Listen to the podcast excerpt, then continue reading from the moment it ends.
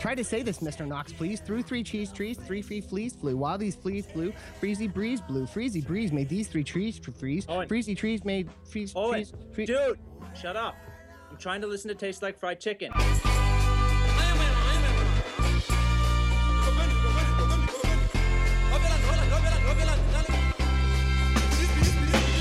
Broadcasting from the meager shelter offered by the awning out front of the Women's Empowerment and Sex Toy Shop in downtown Halifax, this is Taste Like Fried Chicken.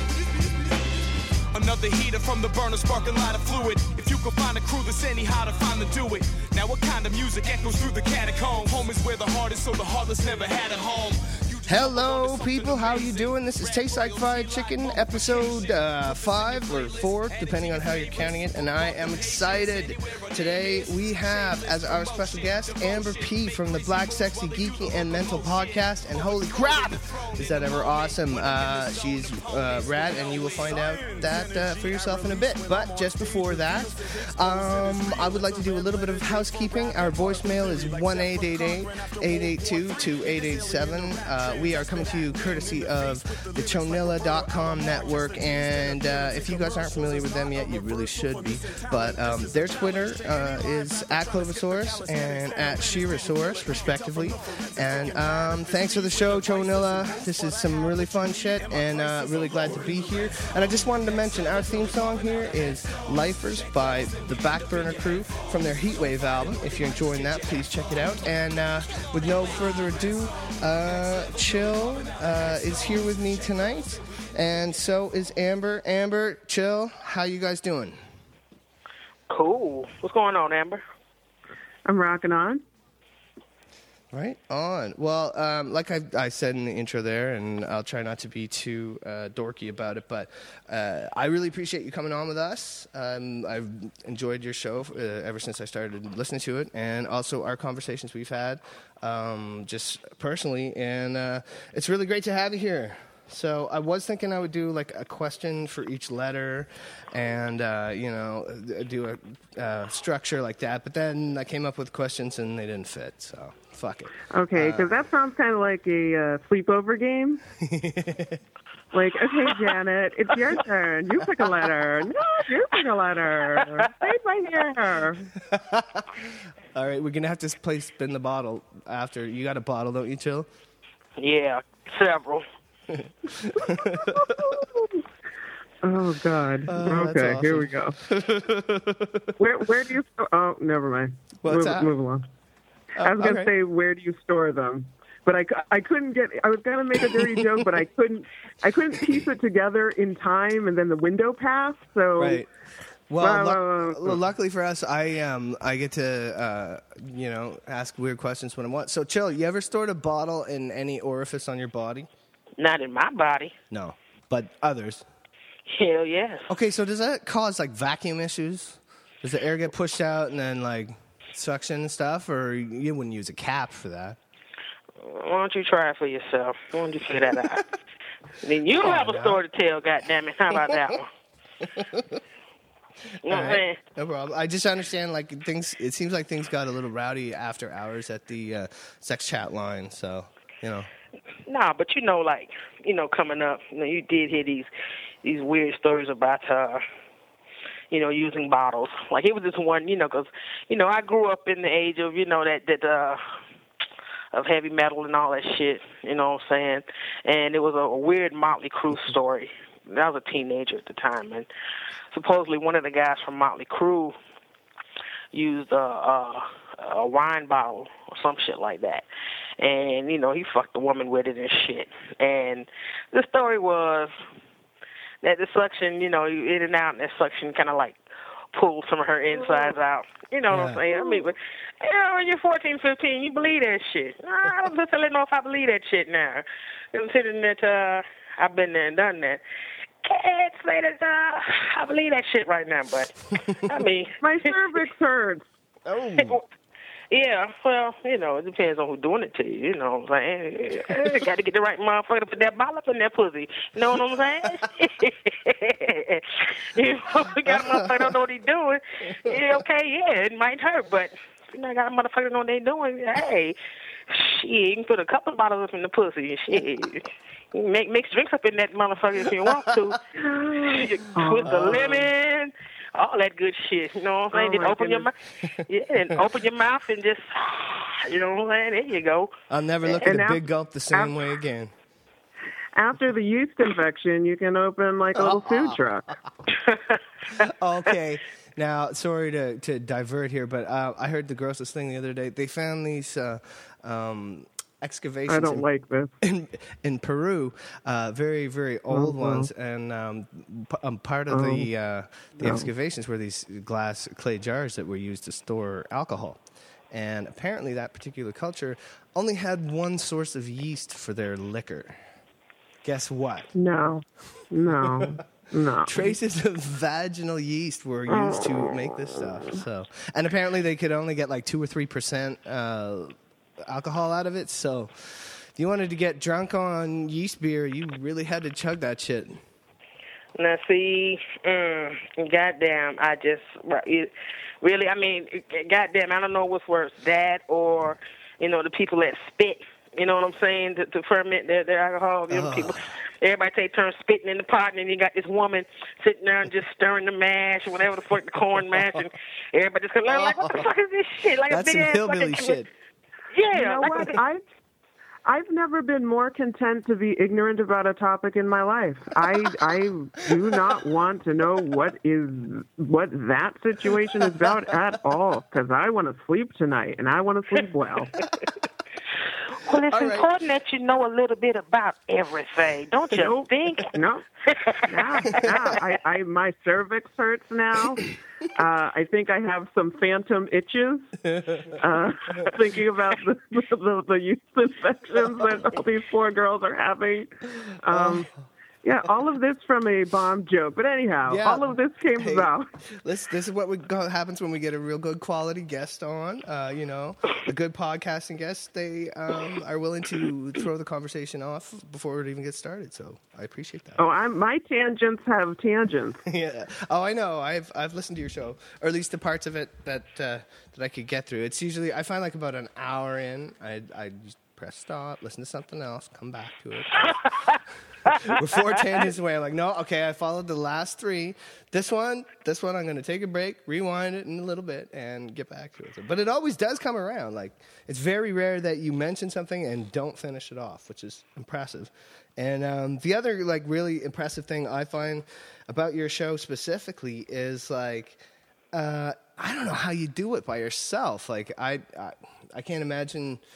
I mean, I know your show is a diary more than it is a podcast, but, you know, like, it sounds like a podcast a lot of the time. It's certainly not, like, something you can't listen to because it's your diary, you know what I mean? And you're often saying, like, I want my show to be my show. I want my show to come back to what it is for you. And obviously, the people that listen to it and love it are going with that because, I don't know, we keep downloading. So, like, I guess what I'm asking is, like... How hard is that? Like, is that sort of part of, is that an easy thing for you? It seems like such a challenge to me, doing it by yourself. No, I love it, and it's great. And one of the things, okay, so part of the genesis of the show was, well, it was a lot of things, but one of the things was I had a white guy friend, or have a white guy friend, and we were thinking of doing a show together about kind of sci-fi stuff. And he knew that I wanted to do race stuff, and he did too. And we wanted it to be about a lot of stuff. And, like, every other episode was going to be about race because I wanted to talk about a lot of race stuff. And he was like, maybe we want to spread out the race stuff.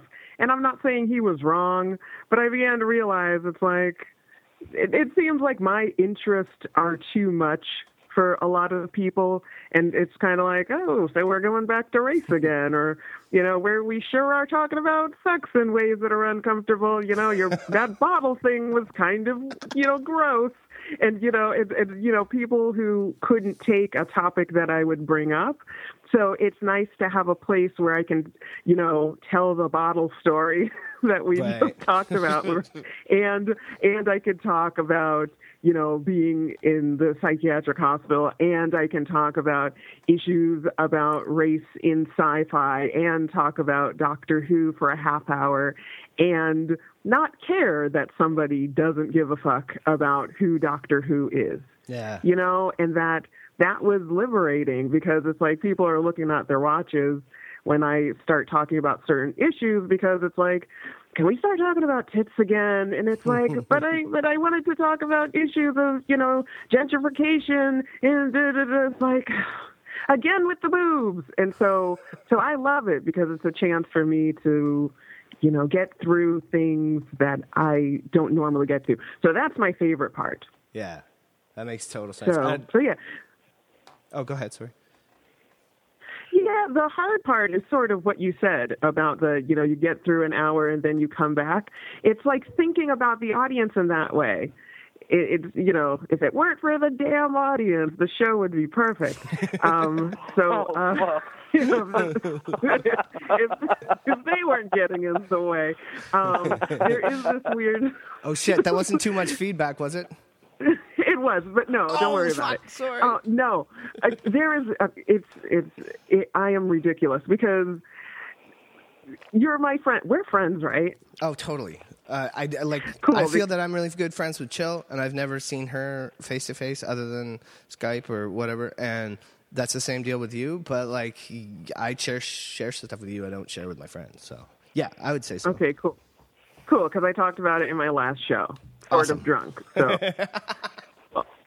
that's good. When I say drunk, it's in quotes, but anyhow, it's a whole thing. But anyway, where was I? I was saying a thing about how hard it was, yeah, and like so with the audience, it's like, okay, so why is it? Okay, Amber, breathe. So I will not turn this into my show. I'm going to act like a normal person and remember that it's not my show. Okay. So let me be pithy about it. I do it as a podcast and not just record it and listen to myself, because I know that there are other people who can relate in some way, and it's nice to be witnessed, because if I want to talk about certain things, I realized the only place I could talk about a lot of this stuff was in like support groups or to people who were paid to listen to me. You know what I mean? So it's nice to kind of have a one-way conversation with people, but there is still this part of my mind that's like, you know, the people who are waiting to hear about, oh my gosh, what is it like to be in a psychiatric hospital and not let you leave? Is the movie Girl Interrupted true? And by the way, the hospital I was in is the hospital from Girl Interrupted. No way. And yeah, it was the same one. Wow. And yeah, it's changed a lot, but you know. Still. And so like those people are like, really, we got to hear about season 4 of Doctor Who. You know, I talk about Doctor Who a lot. It's the whole thing. And so there is this weird thing of I don't want to have to think about the audience, but I do think about the audience, and I don't want to have to do 4 different shows. So it's a weird hodgepodge show. I don't know if that makes sense. Well, like as a fan, and you know, again, hopefully not too much feedback, but we can cut anything you don't like. Yeah, I find the approach you take really refreshingly awesome, and that's why I keep listening. It's like, you know, like there's podcasts out there that I can listen to that remind me of other podcasts, and usually. I have one that I'm already invested in that I love, and I don't get into the next one. But like yours it got its own category, and it really, like that sort of hodgepodge approach, where you're sort of questioning what we're saying about what you're saying while you're saying it, at the same time as questioning yourself for questioning it. Like that's awesome. I'm still listening. I like it. I don't, you know. Like you say, people know exactly where the fast forward button is, so fuck them, right? Yeah, and there are podcasts that I adore. Well, you know, there's 20% of every podcast I listen to that I, you know, can't stand. And the way I put it is that for some shows, it's a harder 20% than others. So and there's not one podcast. There's not one podcast I listen to that I haven't had to fast forward through, usually with something with regards to politics or sexuality or something. Yeah. That it's just like, I can't put up with this. For our show, it's mostly the chill parts, right? Oh, bless. Those are the ones I boost the volume. I'm like... Right. See, nigga, with your shit-talking ass. With your shit-talking ass, nigga. Fuck you, nigga, with your no-pussy-getting fucking ass. With jack off in the fucking basement with them women tied up in your goddamn it. Yeah, fuck you, nigga. Chainsaw-wielding fucking cut-titty-off ass. What the fuck? Amber, go ahead and tell the people what you were saying about how you boost the volume when my part of the show come up. Please continue, Miss Ma'am. Thank you. Yeah. Yeah, I think that chill is an awesome balance for you. And also when I have the volume up, I usually hear a little, help me. and I was like, is that from Owen's play? What is that? Help me. And it's like, what's that about with a Canadian accent? I don't know what that's about. But. Anyway. By the way, and I haven't actually checked out the Black Guy Who Tips excellent sponsorship deal they have going with Adam and Eve. Give that a look, people, if you're in the market. But do they carry ball gags in bulk? For no reason specifically? Does anybody know? Chill, I know you've perused that website a fair amount. Man, Adam and Eve got whatever the fuck you want, man. But you know what? But when you're dealing with shit like that, when it comes to issues of bondage and like cat and nine tails, all that shit, basically what I found is better to just go to a specialty shop because they have they got the shit. Okay, I mean if you're into that ball and gag shit and all that, you go take your ass to a specialty shop. Don't go to. Don't go to a sex shop. A general sex shop. Go to a specialty shop and get that shit. Am I right or wrong, Miss Amber P? And thank you. Yeah, and you want to bring your sub or bring your dom. Yeah. Yeah. You have to. And a lot of people they look at S&M on the surface and like, that's weird shit. But it's a lot of shit that they don't get. That whole subculture is just like. It's awesome. It's awesome. You know what I'm saying? If you're just playing around and it's an accessory, then go for it. But, don't hurt yourself. Even with, restraints, it's some of that stuff will, make your fingers fall off. You got to know what you're doing. Yeah, because if you're into those, if you're into that shit, if you're seriously into that shit, that equipment and shit is no joke.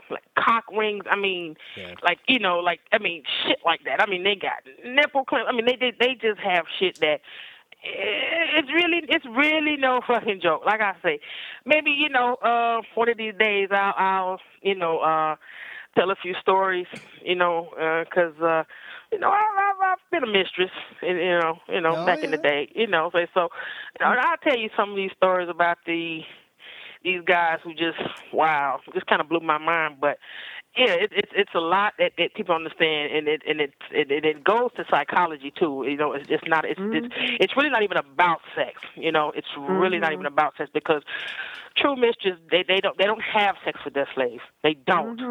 Am I right or wrong, Miss Amber P? Isn't that absolutely? I'm only been a friend of the family in the kink community because they didn't judge me when I did burlesque, so I was a friend of the family. But so just so you know that I'm not a poser. I don't want to put myself off as though I was all up in it and then get found out to be a poser. But absolutely, it's not about sex. Yeah, thank you. I'm the same way. I never had any personal involvement in that community, but a buddy of mine who I lived with for a long time, who's awesome. They did a professional dominatrix for a while, and I had enough friends of mine that are sort of in that community that I feel like I got a view of how deep that pool is. You know what I mean? Because a lot of people really think of it just like, oh, you're tied up whips and chains, and that's the end of it. But it's really actually more of a full lifestyle approach to the world. You know what I mean? It's not a culture. It's really not about sex. The sex part of it is the thing that distinguishes you from the rest of society in a sense. That's the place where people go and they sort of back out of it. But you know what, Owen? The thing about it is, when you're dealing with submissives, See, this is the surprising part. The way they live their everyday lives is total opposite. It's the total opposite. You know, like you know, deal with dudes who are total slaves, submissives, whatever.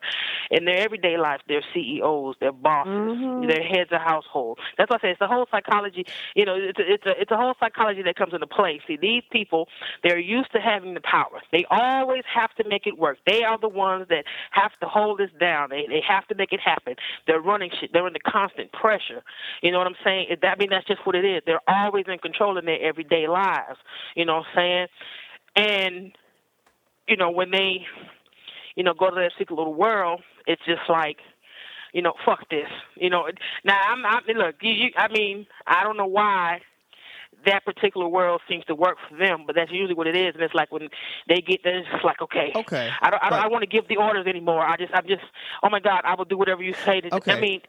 Yeah, sorry, but isn't that one side of it? Like to me, those are the guys that are in the closet about it, aren't they? Like they're not the people that are able to live that way day to day. Like a lot of people in that community don't have another life.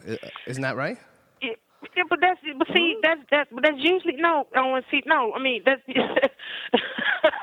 mistresses don't walk around in mistress attire all fucking day. They don't walk around in thigh high boobs and shit all fucking day. No, bro. No, that's not what I'm talking about. Unless you actually do that for a living, that's different. You know, but submissives, no, they have everyday lives. No, you're missing my point. I'm not saying that they dress her like that all the time. What I'm saying is that there is a part of that community whose permanent partner is their slave and who's like not in a position where they have to hide their relationship at work. My thought was, and maybe this is just a stereotype I have, was that like the people that go to mistresses in secret, like you said, they have this secret life where they want to be dominated. I hear you. And they normally dominate. Those are the people who pose, or sorry, like maybe that's the wrong word, but who appear to be your average heterosexual married company running dude. Isn't that right? Like, isn't there a segment of the community that lives that way day to day? Not like wearing crazy outfits and walking around on it with a collar on all the time. I don't mean that, but I mean that they set up their monogamous or whatever permanent relationship based on what they want, which is a slave or a dad or whatever. I'm sure there are, but ain't that many of them walking around, you know what I'm saying? You know, and if there are, you know, how many of their partners are willing, you know, themselves to just embrace it, you know, and just ride out with it, you know? Right. Yeah, what you said, yeah, totally, yeah. But, I mean, for the most part, you know, when you have these guys that are running these companies and then, you know, like to, you know, get their ass whooped and all that shit and like to lick boots and the bottom people's boots and just, you know, pretty much be a total animal, treated like an animal. I mean, how many of their wives are going to, you know, because it's like you say, it's just like what Amber said at the beginning. She didn't want to be looked like, you know, she didn't want to be thought of as a perv. You know, I mean, all of that comes into play. You know what I'm saying? So, I mean, usually it's like you do that because you have no choice because it's like, how many of them dudes' wives going to sit there and embrace that and you know what I'm saying? They'll be like, hell no, get the fuck out of here, motherfucker. Something wrong with you, you know? But, yeah, I totally get what you're saying. Yeah, that's one. I'm sorry. Yeah, I mean, and it was, I don't know. That's a whole. We could do 3 shows on the kink community, on the awesome side of me hanging out with them, the not so awesome side of me hanging out with them. But I don't know. It's a whole thing. But hey, Amber. But I was grateful for the experience. Yeah. Have you ever been to a dungeon? Yes. More than one. Yeah. Well, what'd you think? I mean, seriously. Seriously, what do you think about it? It was interesting. It was fascinating. Yeah. It was fascinating. Mm. I mean, I wasn't vanilla by that time, so there was a lot of giggling, but now retelling the story, it's not like, oh my God, it's like you've seen one flogging. You've seen one person, you know, being electrocuted. What's the technical term? That wand? What's the wand? The purple wand with the electricity thing. It's not a cattle prod. No. No idea. Oh, are you trying to kill people? I was going to say, I don't know what wand you zap people with. Sorry. It doesn't. Obviously, it doesn't kill you. You can get it at like the store. It's or like a kink store. It doesn't hurt. I mean, it kind of hurts. It gives you like a sensation. It's like a muscle stimulator or whatever. It makes you muscle jump or something. Yeah. So anyhow, like stuff like that, and like, yeah. So yeah, it's fascinating and it's really interesting. But yeah, it wasn't my thing. I was spanked a couple times, and it was. And I don't know, it's not my thing. And I spanked somebody once or flogged somebody once. I was like, yeah, it's not my thing. Yeah. Oh, you were actually spanked. Yeah, I mean, well, it was more like it was a party. Everybody else was getting spanked, and I was in an outfit, and I liked attention. So it was just nice to be the center of attention. But yeah, wow. So, but yeah, it wasn't really my thing. Being smacked in the ass and getting it from behind—that's one thing, but not like. Clogged stuff. That's because I'm like, those are two totally different things right there. You know, you get exactly. You get it from the bag. Yeah, you get it from the bag. Shit, it's all love, man. But to have a motherfucker, exactly. See, that's like with me. It's like, ain't no way in here, motherfucker, to beat my ass for no fucking reason. No, we'll be some fighting asses up in that motherfucker. But strangely enough. I have no problem beating a motherfucker. I have no problem beating the shit out of a motherfucker. Yeah, absolutely. I wasn't into that either. I don't know. It wasn't my thing. What's that saying? Your kink is not my, what is it? Oh, there's a saying, your kink is not my kink, but your kink is okay. So that was my thing. Hey, you know me, live and let live, man. Mm-hmm. I don't judge nobody. Live and let live. Exactly. Yeah. Wow. Yeah. Well, just to draw the conversation back to my little list of professional notes I have here. Don't be sorry. I like this because I was actually really late getting this episode together this week, so it's good to have some extra stuff. But I just wanted to say that what you were saying about having chill, like in all honesty, like I think every new podcaster should have a chill. It's a very nice way to get going, being told what a douche you are most of the time. So it's helpful, right? Like it sets a nice bar. No, I mean, not with one like mine. The whole point is not to have because that's what I have in my life. I have a psychiatrist and a therapist and support groups and medication and all this stuff. Like all I have in my life and what I need in my life is support. And I have a support group and I have a plan of action. And if I get too anxious and if I get too depressed, like I have these things in my life. Yeah. And for an hour plus a week, I get to talk into a box about how I feel, and no one's going to cut me off, and no one's going to judge me, and it can be about whatever I want it to be, and no one's going to, you know what I mean? Yeah. Because there's a time and a place for that, and like I like being able to talk to other people, but so as far as that is, I like that time is kind of pure. I would like more interaction. I would like it if there was. Like, I think that this is fun, but I still need the outlet of my show. Well, and it seems to me like you kind of have your own interior chill anyway. Like, somebody checking you whenever, you feel they need to, so. Well, you know what? I want to talk about that, Amber. This is really, because this has been... kind of on both of our minds, and we were really trying to find a good way to just jump into it and talk about it, So I know Owen has done, he's done his homework as always, and he's come up with some topics he wants to talk about. But I don't know what order he wants to introduce them, but the mental part is something that I really want to talk about. Owen, you want to start it off?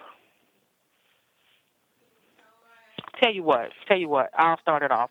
This is what I was wondering. As you're aware, mental illness is something. Well, it's no somewhat. It's a taboo subject in the Black community, and Owen was giving me a brief history, on when you were diagnosed. You were diagnosed at a late age. And you know, you and Owen kind of run in a similar vein, you know, but you know, as far, he was diagnosed when he was 12, you know what I'm saying? And, you know, I was just wondering, you know, when you were coming up, did you know that, okay, I'm different, you know, now, you know, I throw the term crazy around, you know, but you know, and I'm gonna, and seriously though, I'm gonna try to be mindful of that term. Right here and now, but I still will probably wind up calling your ass crazy before the end of the show, so don't take it personal. But you know, that is fine. Yeah, but see, what I want to know is when you were coming up, you know, did you know that okay something wasn't right, you know, and like how did you just deal with growing up, you know, like when did you know that okay this is not right, something is not right, you know, and between there and the time that you were diagnosed, what was it like? Because of what your Caribbean background, right? You're Jamaican, right? Yeah, well, half, yeah. Half, okay. Well, yeah, my dad's from Nevis. Okay. How was it like just growing up and just, you know, just I mean, did other people notice? I mean, okay, I can answer that.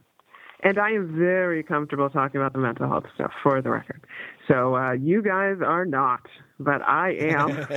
You guys are like... No, I'm comfortable. I just don't want to say the wrong damn thing because, see, I'll call your ass crazy in a minute. Okay, that is very... I am very comfortable with being called crazy. Nice.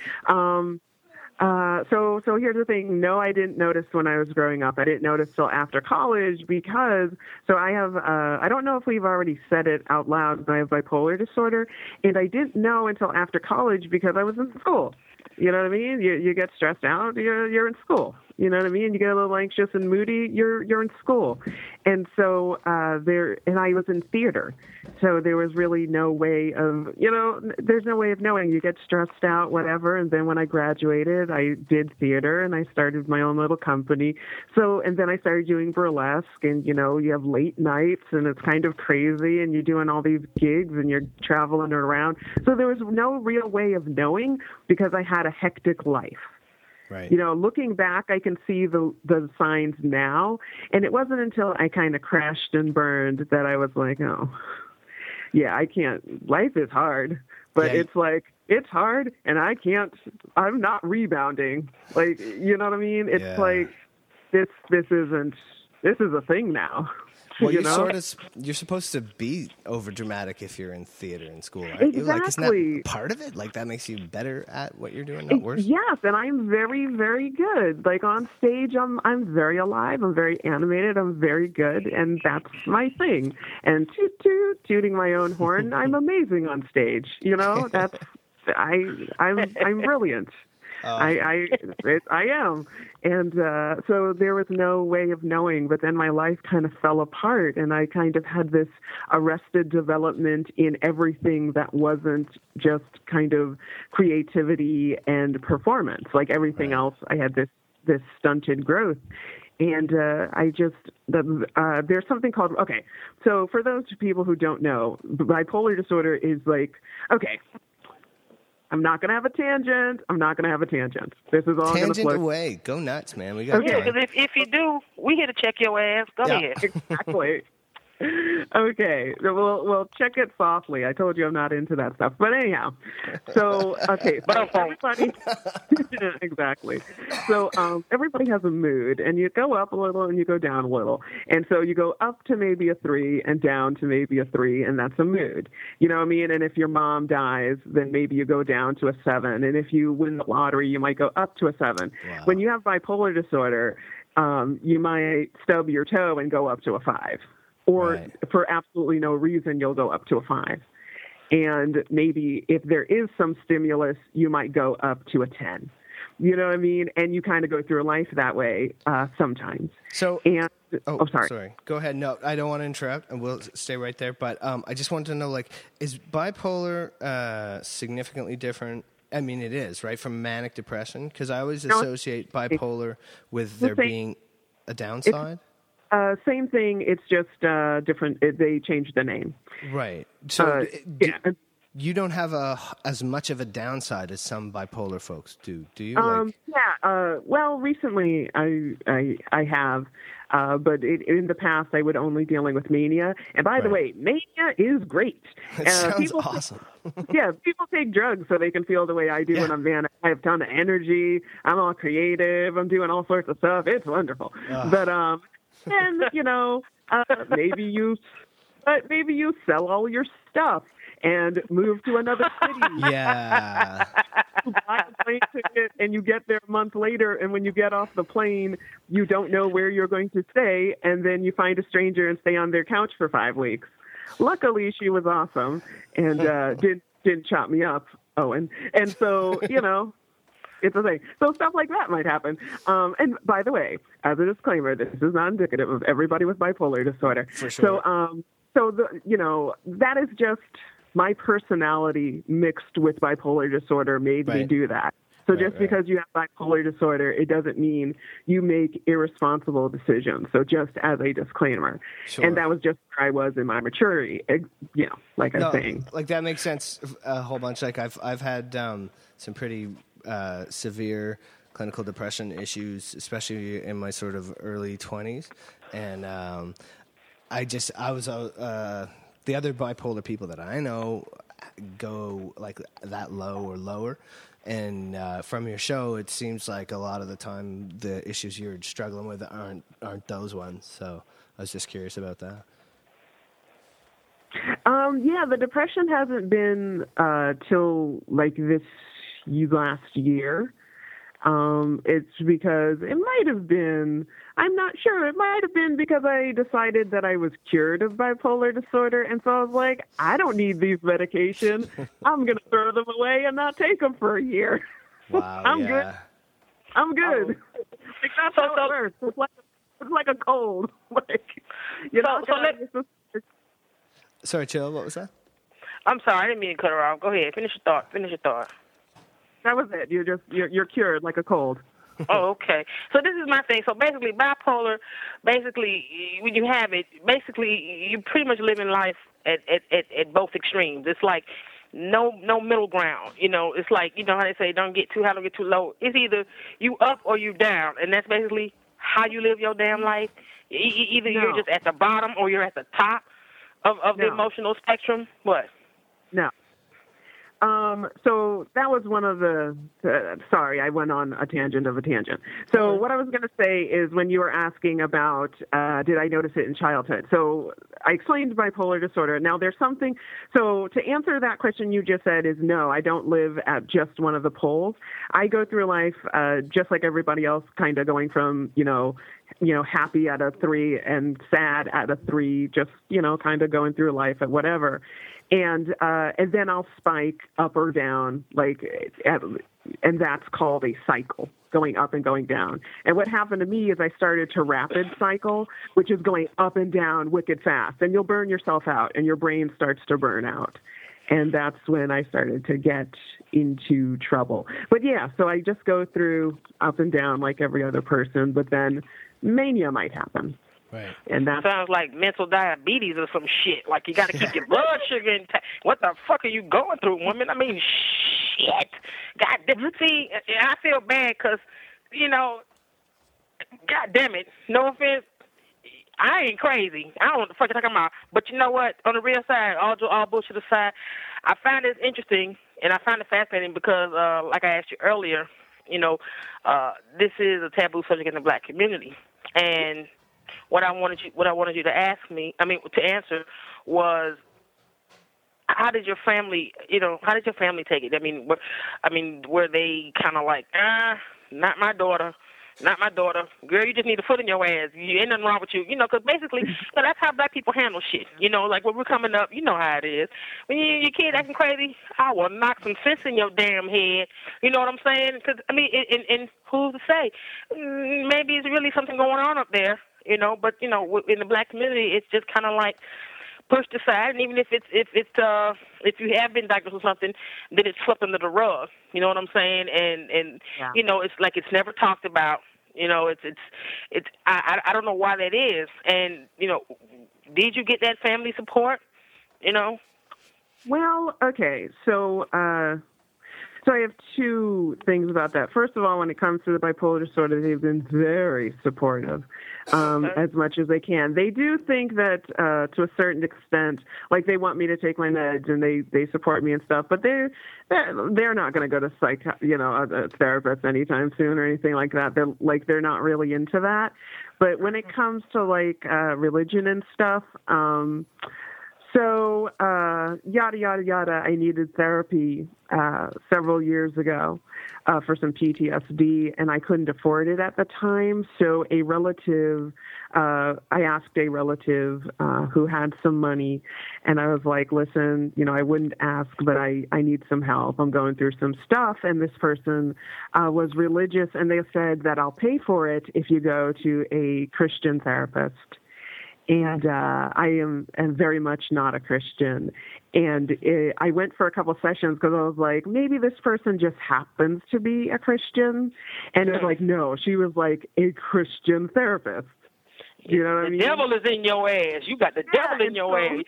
Yeah, okay. So traditional therapy, but brought religion into it, and it was so uncomfortable, and it was this kind of weird sense of, so they're two separate things, and that was an isolated incident, but I do know peripherally that there is this sense of there is sort of a pray problems away situation with that I do know of, and that there are a lot of people who don't go out to get help. But I do.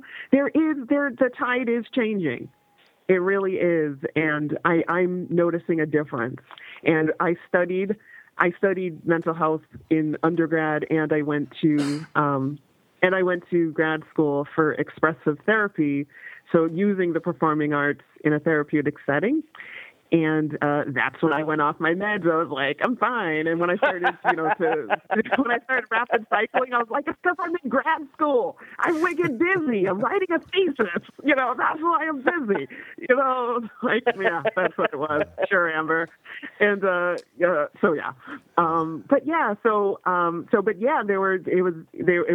multicultural there. So the tide is turning. But there's still it's still there, but I would say it's turning, and I think that it is something that we can focus on more is the people who are even little bits at a time supporting people, even if they're like I'm not going, but my cousin is going to therapy, or they were having a hard time, and so I told them maybe they want to talk to somebody. Or even if it's a situation where it's like, hey, you can talk to me if something's going on. That's a big step beyond pray it away. Yeah.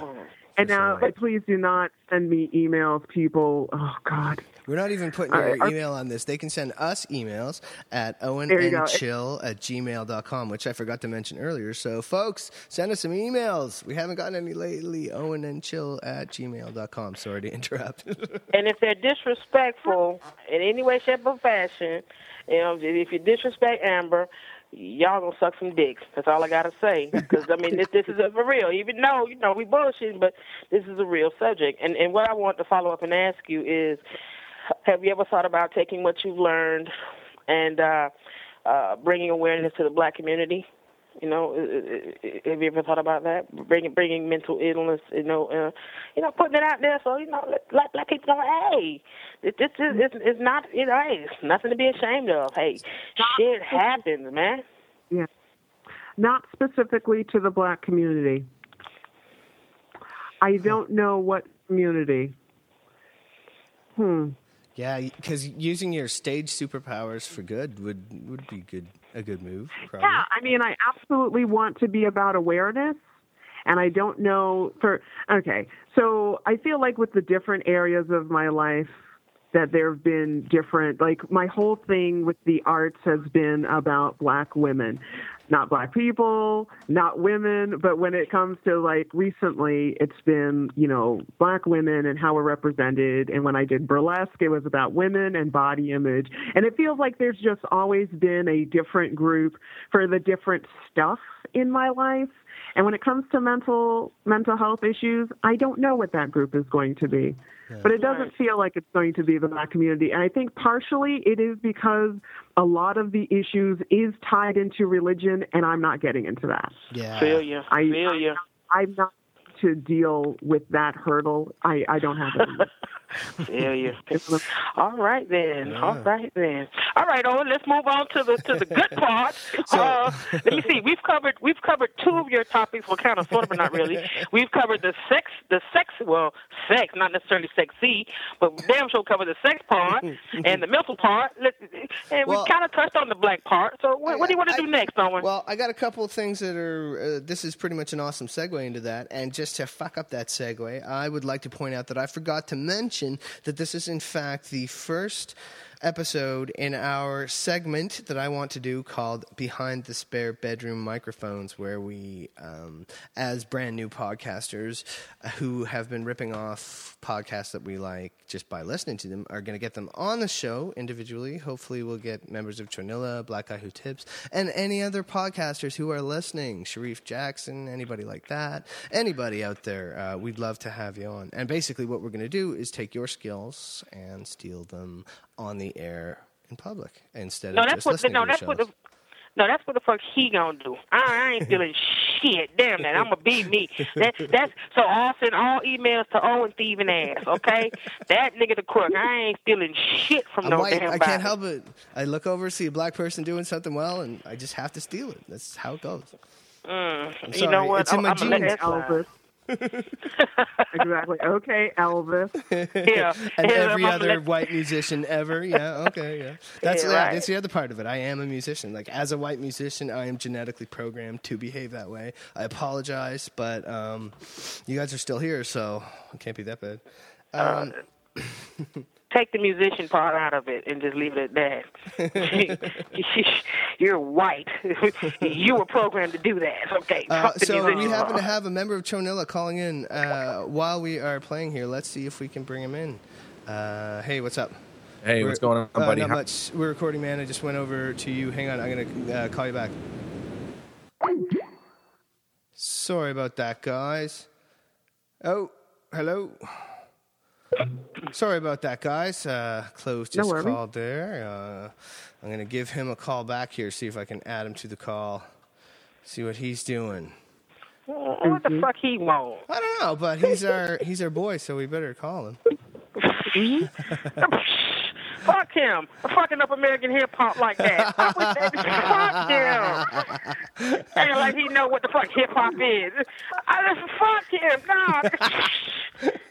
All right, yeah, he's gone now anyway, so thanks for the call, Clove. Love ya. Can't wait to chat after we're done with this.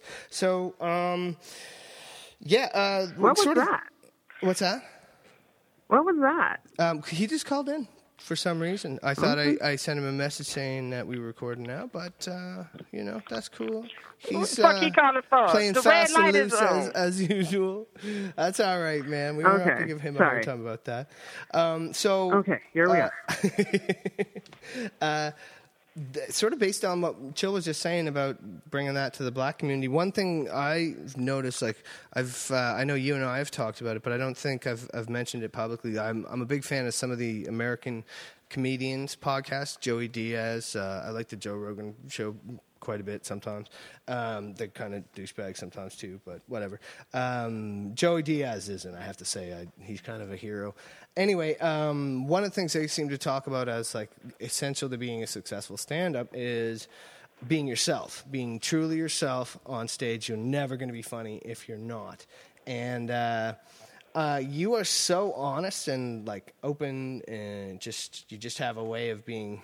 I think you might have said you have no shame several times, and that seems like a truly marketable thing. I know you've done some teaching. I think it was burlesque, wasn't it? Mm-hmm. Yeah. Have you ever thought about burlesque for better? Sorry. Yeah. Oh, no problem. And you also did naked stand-up, which to me is like, holy fuck, that's hardcore. That makes regular stand-up, because those guys are always talking about how hard it is to get up on stage and bomb and blah, blah, blah. And it seems to me like none of them have ever tried that. And that maybe that just seems like sort of a a really marketable thing, and also, you know, just generally like that is some seriously uncommon stuff to have, it seems. Hey, performing skills and a lack of shame. Yeah. That must have been that bipolar in her ass talking that damn day. Butt naked stand up. Shit, that bipolar was talking to your ass like a motherfucker wasn't home, girl. Fuck. Get up there and take your goddamn clothes off and tell a joke. Fuck that shit that is. Who the fuck wakes up and says that or does that shit? What the fuck was you going through that day? Hey, was that during that year? Was that during that year that you said, "Fuck, I ain't taking no more medicine"? Did that happen to you? What kind of shit did that have on your resume, homegirl? What the fuck was that? Oh, you need to. Oh, God. Okay. First of all. Maybe. Well, no, it was before that. And I was asked to do it. It's not like I just went up there and was like, "Hey, everybody. This is my act." Do. Exactly. Is this some comedy club? And next, it's open mic night with Amber P. Holy fuck. Exactly. It's a special show. It's called the Naked Comedy Showcase. And I was asked to do it. And so I did it like 5 times. And so, yeah. And so it sounds like you're asking. Okay, so I have no, okay. So the class that I did was called Burlesque for Better Body Image, and it was for women. And it wasn't like a dance class so much as it was about helping women to feel safe in their own bodies. And when I was in undergrad, I studied theater, dance, and human services.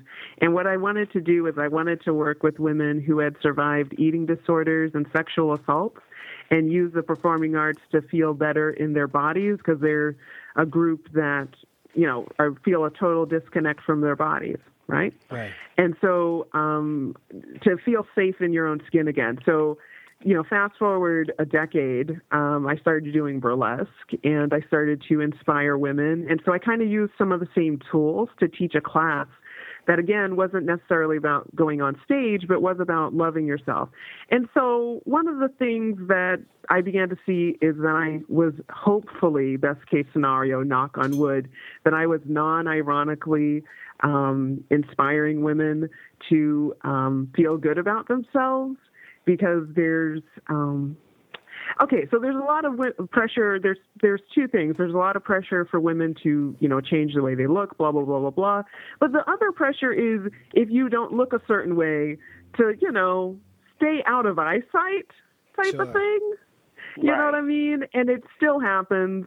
And and so one of the things is I was like, oh, fuck that. And I remember it wasn't until like years into my performing where people would be like, wow, it's so brave for you to be up there. I was like, I always felt bad for people who had to go on stage after me, because I'm fucking amazing. You know what I mean? Okay. Right. You know what I mean? It's like, good luck after I was up there. It's like, you know, get up there and, you know, do your little number now, but, you know, okay. And so it's like, oh, I get it. You know, I'm the fat chick. Like, that's what, you know, that's how they see me. And it's like, okay. Yeah. But, you know, but I don't know. There was this thing about,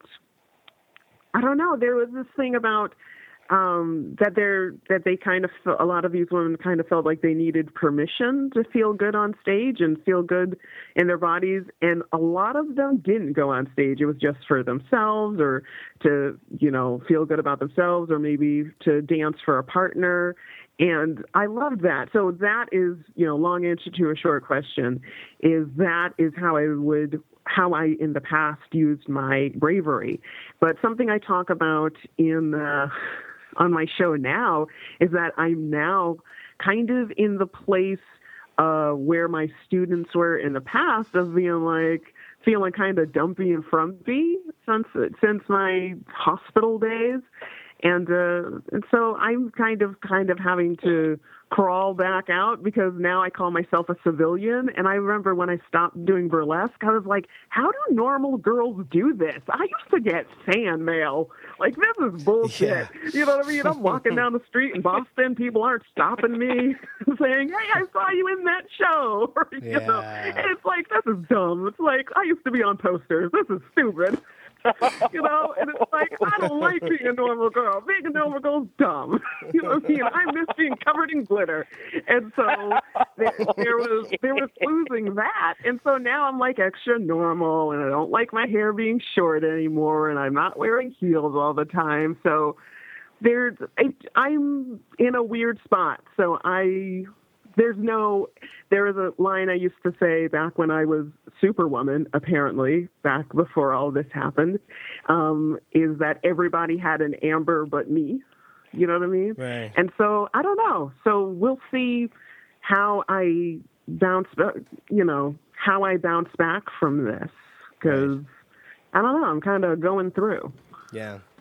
Well, it seems to me like the part of you that was like, as you know, the sort of Superwoman part that you're describing comes through on the podcast pretty solid, I have to say. Like, does it? I mean, I'm crying like all over the place and talking about how gross I feel. But you're also talking about things nobody else would bring up, and talking about them in a way that's that you can communicate them easily. Like, you don't like that sounds sort of funny to say, but a lot of the time you'll say something and put it in words that are like right on the money, and I'm like, I would not be able to talk about that publicly. You didn't even notice you just did. And so to me it's like, well, maybe the bipolar invincible part of it isn't there, but the basic, you know, strength, to me anyway, comes through loud and clear. I'm sick on that. I know. Are you okay? I'm just like, me and you. I think we said it at the same time. Okay. All right then, Owen. You go with your bad ass, nigga. That's what I'm saying. I love that show. Yeah. Man. I listen a lot. Shit, yeah. Well, hold on, Owen. I got a question. Yeah. Like I was telling Amber, you and her kind of, in the same vein. You got your issues too. Yeah. You're on medication. It's like, come on. You were diagnosed when you were 12, right? Yeah, that's right. Yeah. So I mean, what's your excuse now? Because it don't look like shit doesn't work for you. It looks like shit. You need more help than ever now. I beg you to get on your medication. God, whatever you want, it ain't working, motherfucker. It's not working. It's not working. But seriously though, how do you maintain, man? Seriously, how do you? Okay, just for some background on that, I was diagnosed with attention deficit hyperactivity disorder when I was 12. And I know a lot of people listening to this will be like rolling their eyes saying, oh yeah, another kid didn't like school and got Ritalin by their fucking doctor after 10 minutes. But actually in my case, that was not a recognized disorder when I was diagnosed. My child psychologist was actually one of the people that came up with that diagnosis. So I underwent like months of intelligence testing and reflex testing and like all sorts of shit. I was at the doctor all the time before I was given that diagnosis. So like there are grades of it, and I'm sure there are a lot of people that are over-prescribed, over-diagnosed, but I'm definitely not one of them. I absolutely have that syndrome. And went for a long time without meds. I recently got back on them, and as people who've listened to the show will know that that's probably not a big shocker to you guys. But here's the thing, Chill. Most people who are like really, really hyperactive, at least for me, I wouldn't have had my shit together to do a show each week if I wasn't on my meds, most likely. Mm-hmm. Like I am. I'm so fucking scattered when I don't take pills or caffeine. See, what was happening for me was for years I was drinking an insane amount of coffee every day and thinking, I don't need meds, that's fine. And recently found out, like, for medical reasons, I can't drink caffeine anymore, or at least not very much of it. And all of a sudden I was like, oh, I'm like walking around in spaceman land, not remembering to fucking pay my cell phone bill or do any of the stuff I need to do. And I don't get hyperactive like most people do. Meds actually make me hyperactive, and it's one of the reasons I can relate so much to what Amber's talking about with mania is, especially if the dosage isn't right and it's a little bit too high, I'll get in a similar sort of headspace where I'm so creative. I can write the most amazing things. I can come up with all these ideas, and it's incredible, but I won't sleep for 3 days, and I won't eat, and I'll be a complete cracked out maniac by the end of it. And that's not, you know, that's just from taking the pills I'm prescribed. And, you know, so actually the dose is working fairly well, and this hyperactive fucking lunatic you've got on the show isn't as much an ADD thing as it is somebody who's really way overexcited to be getting to create something on a regular basis that people actually listen to. So that's mostly where that comes from. But like as far as maintaining, it's tough, man. It's really tough, especially like my job that I do is something that requires me to be on the ball numbers and quantities wise with expensive electrical equipment. I miscounted some light poles, like gigantic 30-foot steel light poles. I got the number wrong, so they sent out an order for the wrong number of poles, which is I don't know how many $1,000 that would have cost if we hadn't caught it when we did.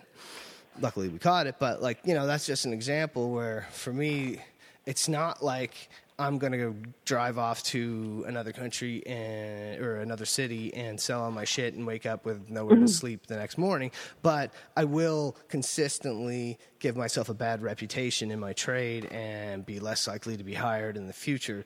You know what I mean? Like it's not as dramatic, but it's pretty, it's fucking debilitating. I'm telling you, it is, like, especially where, my day to day, I often go, you know, I'll get up at 5, get to work for 7, do my job, rush straight home, cook the meal for the kids, put the kids in bed. You know, I have, my wife is around for all, you know, she'll bring the kids home.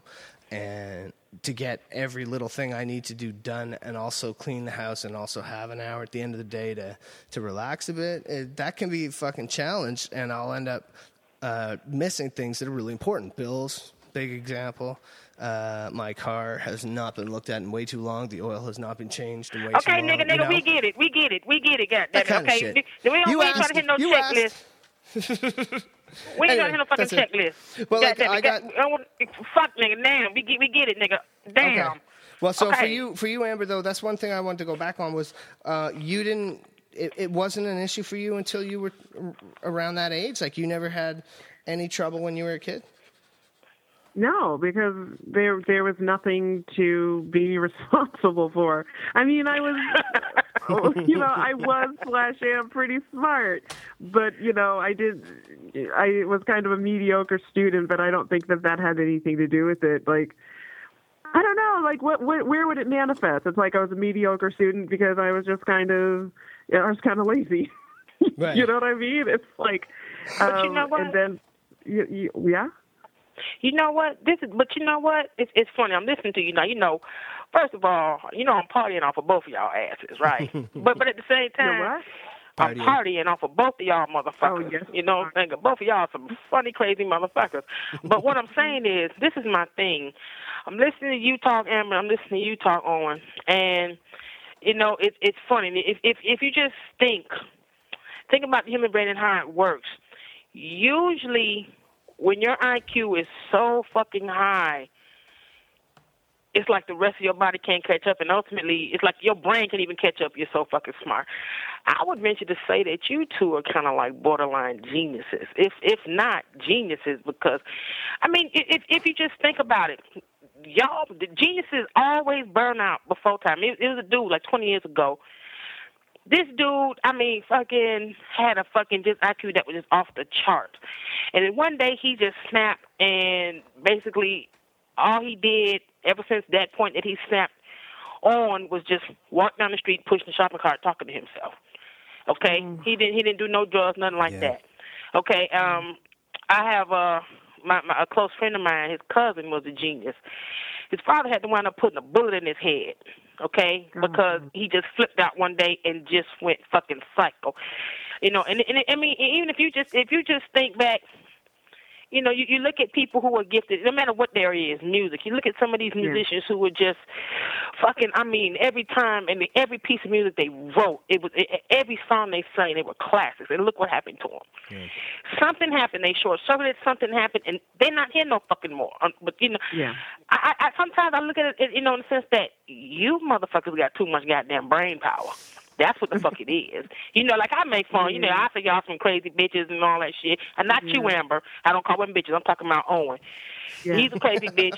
You just a crazy motherfucker, Miss Lady. But I'm saying, I look at people like that, and it's like, you know, that it to me, it's something to that. It's something to that. And I'm seriously, I'm inclined to believe that you guys got too much goddamn brain power. Oh, You don't know what to do with it. It's not your fault. You were just blessed with too much motherfucking brain power. What they say, the average person uses how much of his brain power? Well, you all might just use 2 or 3% more than the average person. But that 2 or 3% more is just enough to just, goddamn, it's really fucking with y'all, man. You know, I mean, to say something about this. This is really, really, really important to me. Okay, so there's two things. One is a message to the rest of the world, and one is a message to people with mental health issues. So which one should I start with? You guys tell me. Mental health.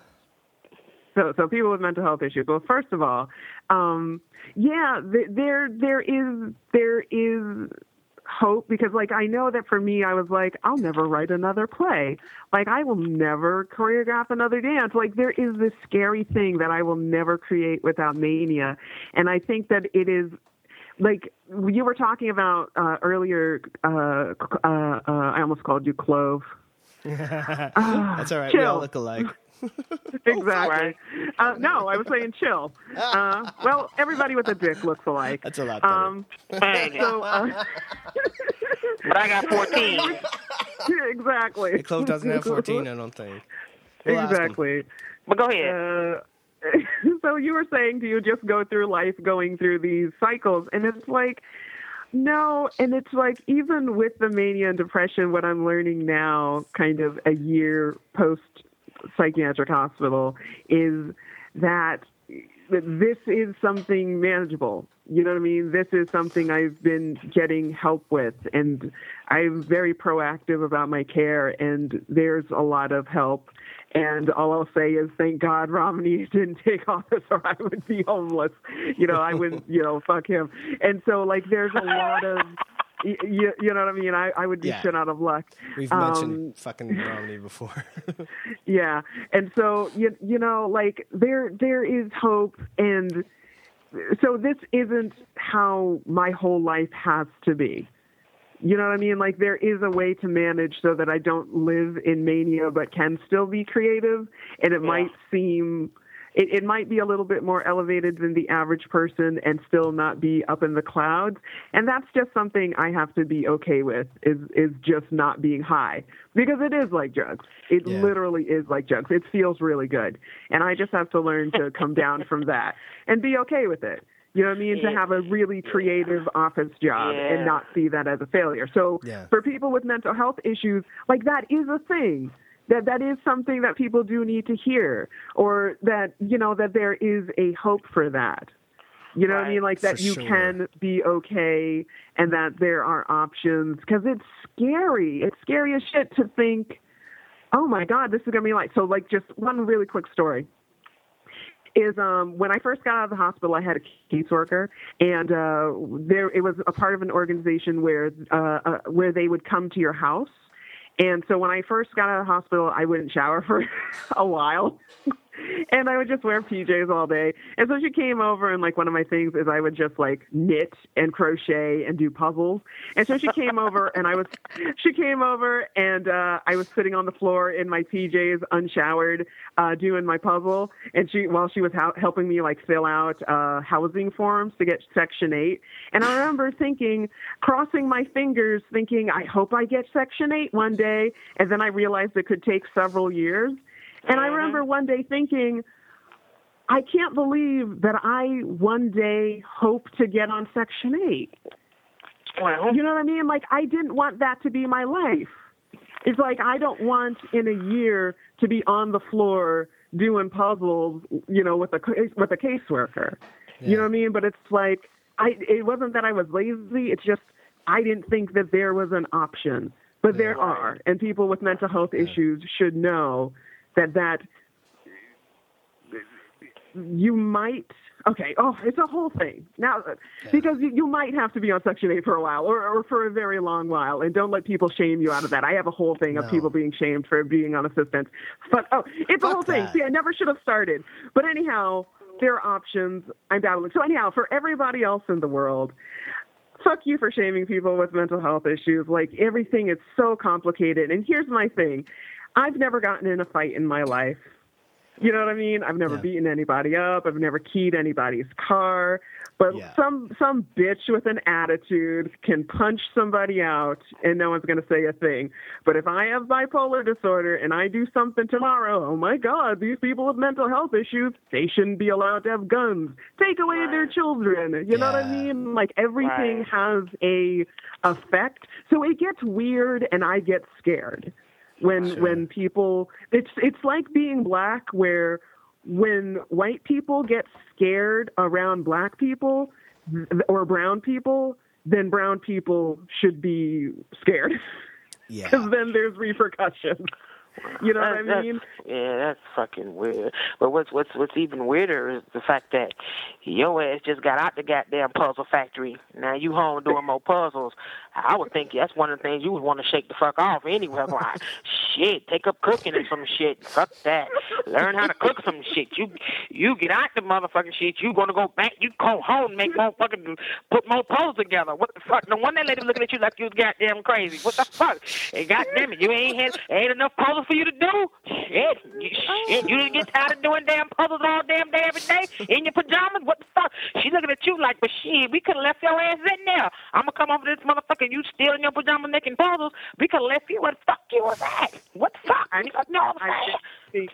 You weren't listening. I said I broke it up by doing knitting too. Hey, my bad. Nah, but you know what? I'm going to say something. And, you know, I always say, you know, I bullshit with you, because that's just me. I'm going to fuck with you. But all bullshit aside, you know, kudos to both of y'all for just finding a way to make life work. You know, because life is a bitch enough as it is. You know what I'm saying? And I mean, God damn. I mean, life itself can make you go crazy. But, I mean, just to come in the game already, you know, with a little bit of a disadvantage, you know what I'm saying, and then have to deal with life, I mean, damn. You know, just kudos to both of y'all, because this is like really like the most fun I've had in a good while. Because Owen ain't no goddamn fun. Owen is like a little bitch. Owen calls me, my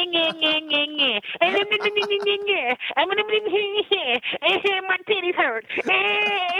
All my tailpons into a, oh, I left the tail. I gotta go change my cortex. All these pumps are so fucking tight. Oh my God, this G string is right up in. Really, you know, this is what I listen to all day with Owen. This is the most fun I have had.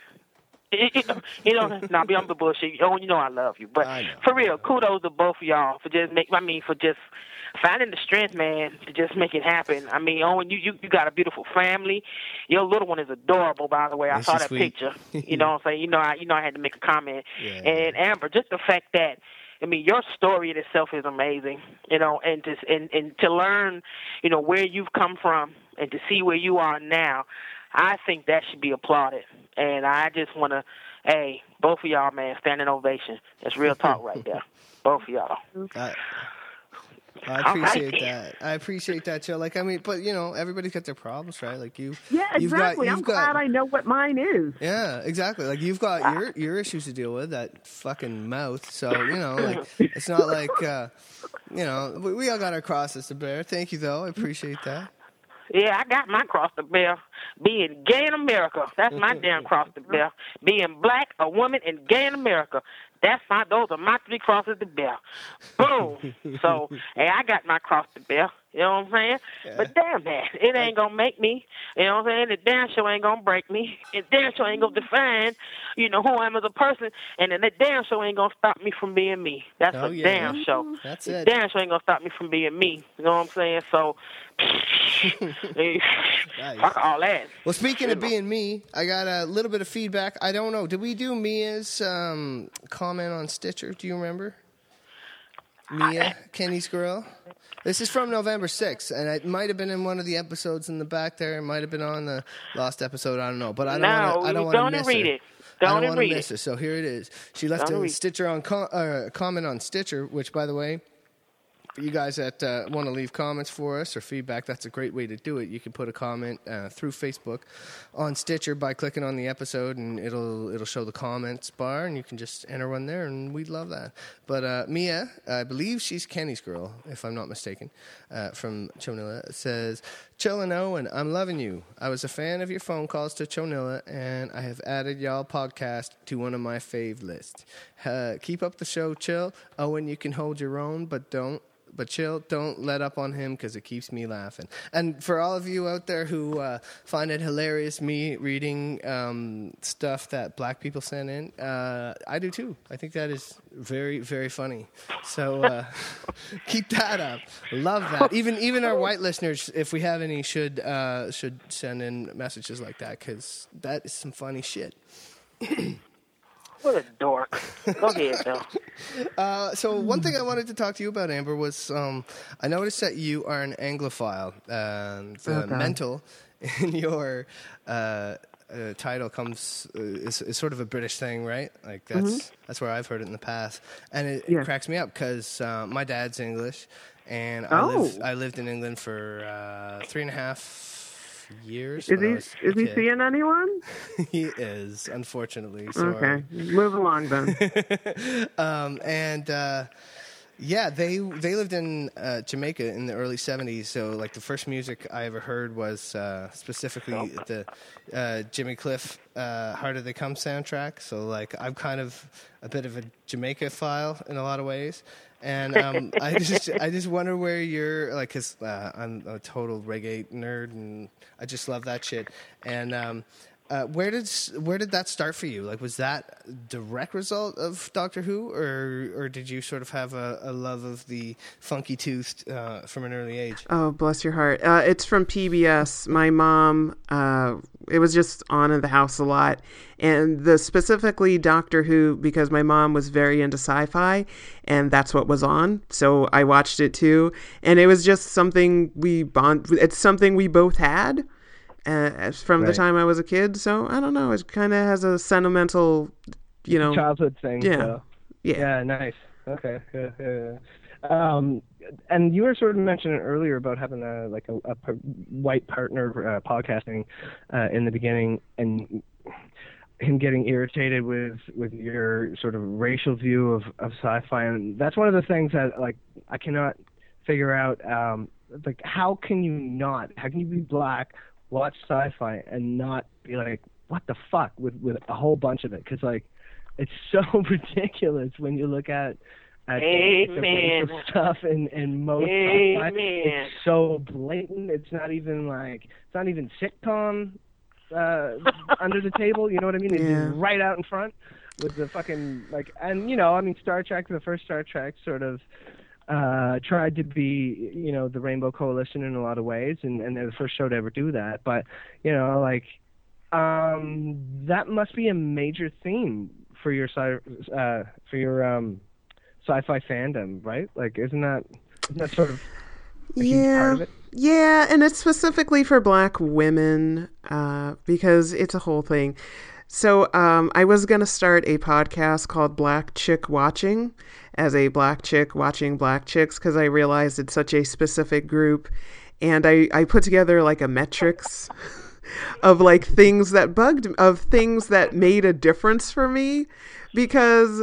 Even when black women are in a show, it's not even just that they're there, it's how they're portrayed. Because sometimes they'll just throw somebody in there and they will mammify us and it'll be like, but she's black. And it's like, oh, give me a break. Or, you know what I mean? Or it's the sassy best friend and it's like, but she's black. And it's just like, give me a break.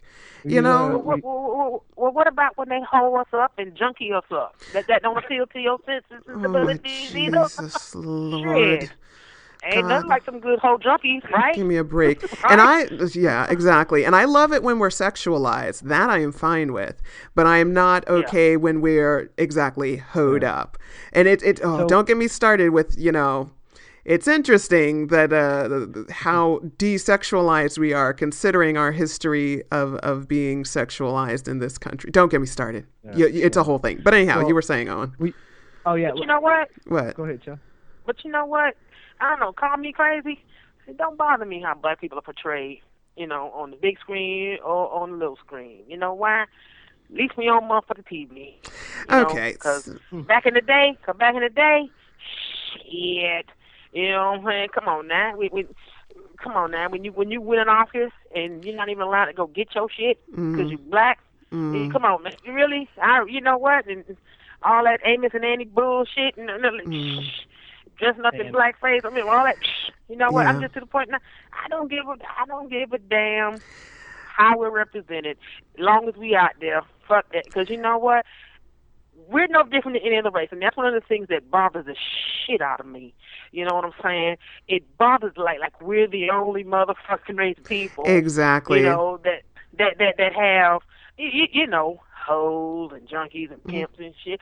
Every race of people, they got their own little thing they deal with too. You know what I'm saying? So what you want to look at my race, you want to point the finger, you want to say it's exclusive only to my race.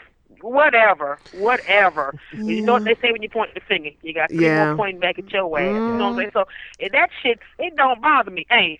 Put us on the goddamn TV. Put us on the screen. I just want to turn on and see some goddamn black people. I don't give a damn. That does not define who we are as a people. Our history alone, speaks opposite to what you see on fucking TV. Yeah. You know what I'm saying? So that right there, that don't bother me at all. No, put us on the goddamn TV. Though? But there's no damage. You don't think there's damage done by that? I don't know nothing about it. Obviously, being white, but. Well, isn't there some hurtfulness to stereotypes being? Of course there is, but sorry, you go, Chill. No, I'm saying I don't think it's damage done, man. Let me tell you where the damage comes in. The damage comes in when, I think it comes in from our end. You know what I'm saying. Just put it this way. I'll say this. If we as a people kept our history out there, kept it free flowing, kept it in perpetual motion, you understand what I'm saying? Then what you saw and what you see on TV wouldn't make a damn bit of difference. You understand what I'm saying? If we as black people just reminded everybody how we got here, what our struggle was, how we got to this point, would be no issue. Come on, man. Who would blame? Man, fuck that. I just don't have no fuck. If that made any sense, okay. If it didn't, okay, cool. But you know what? My mind don't work the way other people's mind work. You know what I'm saying? And plus, y'all know I'm on that drink. Mm-hmm. But basically, bottom line is, I don't have a problem with it. I don't give a damn what white people think about me. You know what? If you leave it to the white man, they trying to whitewash us out of fucking history anyway. Well, so fuck them. So, okay. Fuck 'em. You think I'm gonna give a fuck what they gotta say? Go ahead. So I want to back up 1 second when you said to about keeping the history, etc., etc. What did you mean by that? Just real quick. Just where we come from. How how we were brought here, our contributions, all of this stuff, the shit we had to go through, when I was coming up, black history was an important part of my development, and it wasn't just something that we paid attention to in February. Yeah. Back in the day, black churches were real, and you were taught black history year-round. You understand what I'm saying? Yeah. You were taught that. It was nowadays it's just Martin Luther King. Man, screw that. Yeah. Everybody knew about that. But I'm talking about we learned about, our black poets. You know what I'm saying? Mm-hmm. We learned about, just everything that they did not teach you in the history book, we learned. We learned about our black inventors. We learned about our black philosophers. We learned about I talk about black people who wasn't even living in America. We learned about them because they made a contribution too. They would. $1,000,000 across the water. But they made a contribution. Mm-hmm. Yeah. We all come from the same pussy, mm-hmm. black pussy. You know what I'm saying? Well, that's real talk. Yes, it is. Okay, so first of all, you just struck something for me and planted a seed. I'm going to go out and do an action item. I don't think that that's, where my path in life is going to start something, but it's for the greater collective to start a program or open a center. Do you know what I mean? But I feel like for my personal life that this is going to instill something for me to do in a pretty, like, go out and get a book kind of way, like to make this a part of my own journey. But because I don't want to be one of those people who's like, I am so going to get on this.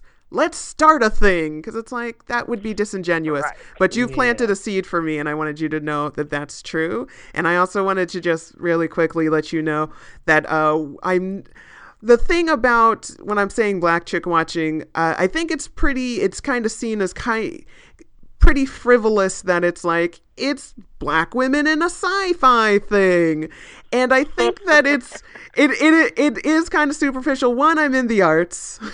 So it's kind of a thing. And the other thing is it's a collective representation of what a society, even though it's made up, it is a collective representation of what the collective has decided should be presented. Do you know what I mean? And so when what is excluded from the screen and the stage, mostly the screen, is also excluded in life. You know what I mean? And so whatever is not up there is usually ignored elsewhere. Do you know what I mean? And do you know what I mean? And so for me, I don't like that there are so many people who are so down with the way that black women are treated and mistreated. And I remember I had a black guy friend who I was like, it sucks that, black women aren't in movies. And he's like, well, it's not going to sell tickets. And I was like, still, that's bullshit, blah, blah, blah. And he's like, I don't get why you're still mad about this. Yeah. Really?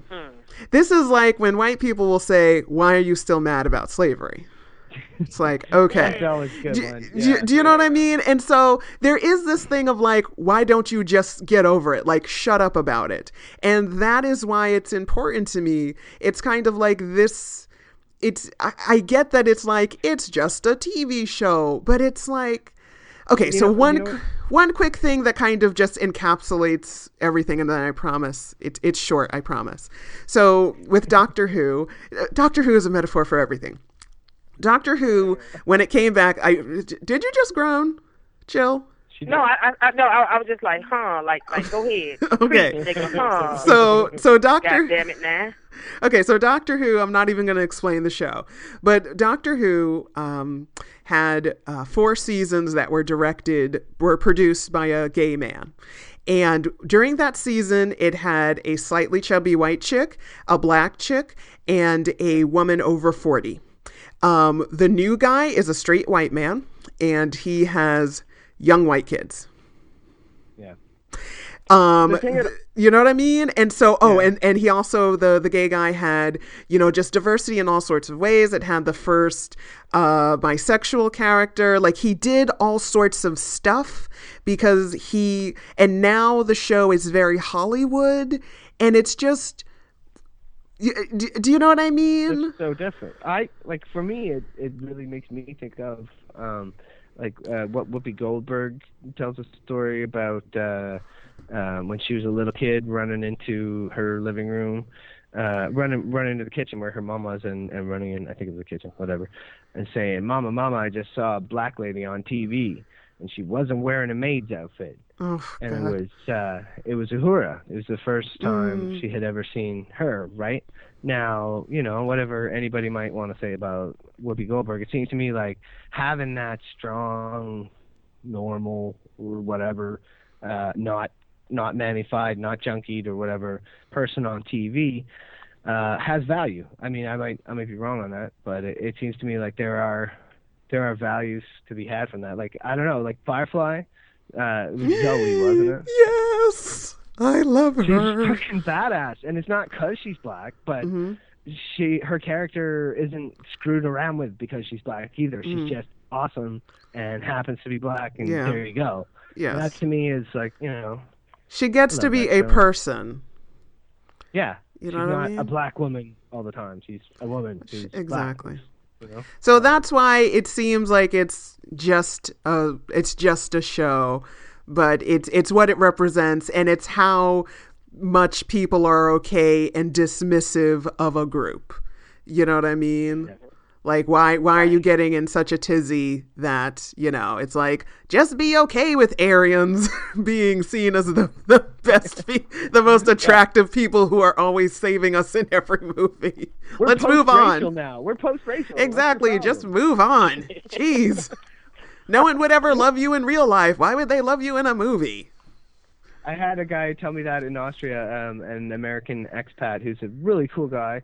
Good friend of my brother's, I really like him, but he's from Detroit, a white guy, and he was saying how he considers himself post-racial. I was like, okay, I've never heard anyone who wasn't white use those words. What does that mean, post-racial? And it basically, after we talked about it for a while, it's sort of like, well, it means I'm not a racist. That's bullshit. You know, that's bullshit. It means stop talking about it. I'm not openly prejudiced, and I'm like, well, I don't think he is a racist, but. I think claiming something is post-race, basically taking 400 years of American history and trying to stick it in the software and not talk about it. Yeah, it's saying stop, get off my back about it. But I'm another white dude. Like, I'm not giving him trouble about it. I'm just like, what does that word mean? I don't know. Maybe it's just a term I don't hear up. Well, all that post-racial shit, man. Because you know what? I see race. You know what I'm saying? I see race, and you know what? I like the fact that I see race. You know what I'm saying? It's there.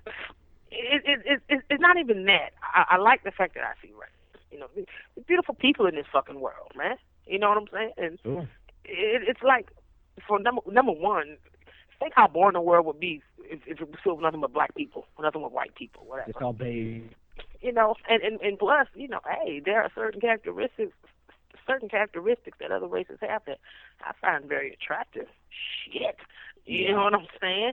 You know, there's certain things they bring to the table. Certain things that they bring to the table that, hey, yeah, I'm glad you're fucking you. You know what I'm saying? That's real talk. I mean, you know, but I mean, look, I don't know. Look, your friend, okay, whatever. I don't even know if I'm going to give him an A for ever for that, because I really don't see what one has to do with the other. Okay, I'm post-racial. That means I'm not a racist. I don't understand that shit. That makes no sense to me. But I just figure anybody who says they don't see race, that's full of shit. You see colors, don't you? You know the grass is green. I bet you what, you buy a color TV, plug that bitch up and it's black and white, you gonna have a problem with that shit, ain't you? Yeah, motherfucker, you see color, man. Don't be acting like so what the fuck then? I mean, I don't get that whole shit, but fuck it, live and let. That's just my basic philosophy. Live and let live. We all bring our own little shit to the table. You know what I'm saying? And it's just like, hey, I like being able to a little bit of this, a little bit of that on my plate.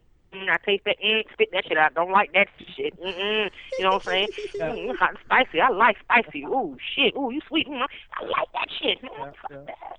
So since we're in the race part of the show, I had one question for the both of you, specifically for a couple of black women who are Americans. And just based on listening to Karen, shout out to Black Guy Who Tips. Love you, Karen. Love you, Rod. They are an amazing show. If you guys don't listen to the Black Guy Who Tips, you are racists. So based on listening to her and Chill, and also Black Twitter, which just if anybody's wondering, I have like very few followers, but they're almost all black people. A lot of them are women. It's awesome, and because you know, I just love that. It's a cool group of people to have some contact with. But based on all that, is it true that all black American women love sports and especially football? No. Really, Owen? You have 12 black female friends, and that's your question? Hey, that's what they're all talking about Sundays, man. All 12 of them? Yeah. That's your sample size? I gotta go with what I got. I can't. Ugh. I can't make there be more of them. I'd love if there were 1,200. I would love. I think what she's saying is you don't have a big enough sample. Exactly. Not a big enough sample. Is it a thing though? Like, is that a more common thing in that community? Because I don't know any white women that like football at all, or any sports at all. In fact, how does that go? Like, I know a few Canadians that like MMA when GSP is fighting, and other than that, like. It seems to be a drought up here for the sports fans. Is that a more common thing among black women? I mean, I think it's just a woman thing. If you're going to make me term it, I think it's just a woman thing. Now, However many black women fall into the group of sports lover or football lover, okay, that's one thing. But I think just women in general don't care for sports too much, you know. Yeah. And the ones that do... you go ahead and figure out how many of them are black or how many of them are Asian, you know, whatever. I know I like sports. That's all I know. I really don't watch TV. You know, I don't watch modern TV. You know, like if I watch TV, I watch like old school shit, like, you know, Good Times and shit like that, and Martin and shit like that. You know, catch an old Bewitched episode. You know, I like that shit. I really don't. I watch news. You know. BBC, all that good shit, MSNBC, and I like sports, and I like my cooking shows. That's what I watch, and because to me, TV is brain damage food. Fuck that. There's nothing on TV that's what's entertaining to me. I don't give a fuck, you know. I mean, no offense to those that do. If you get a kick out of TV, God bless you. But I don't really watch TV, so. But sports, I fuck with you. Mm-hmm. I fuck with you, you know. At least, so I don't know. Yeah. It's a black thing, black woman thing. You know, I don't fucking know. Yeah. What about you, Amber? Yeah, you're not a sports fan, Amber. No, I think that might have. I was trying to do some sort of rationale, like maybe they're from a sports town or something. I don't know. I think this might have fallen flat, sir.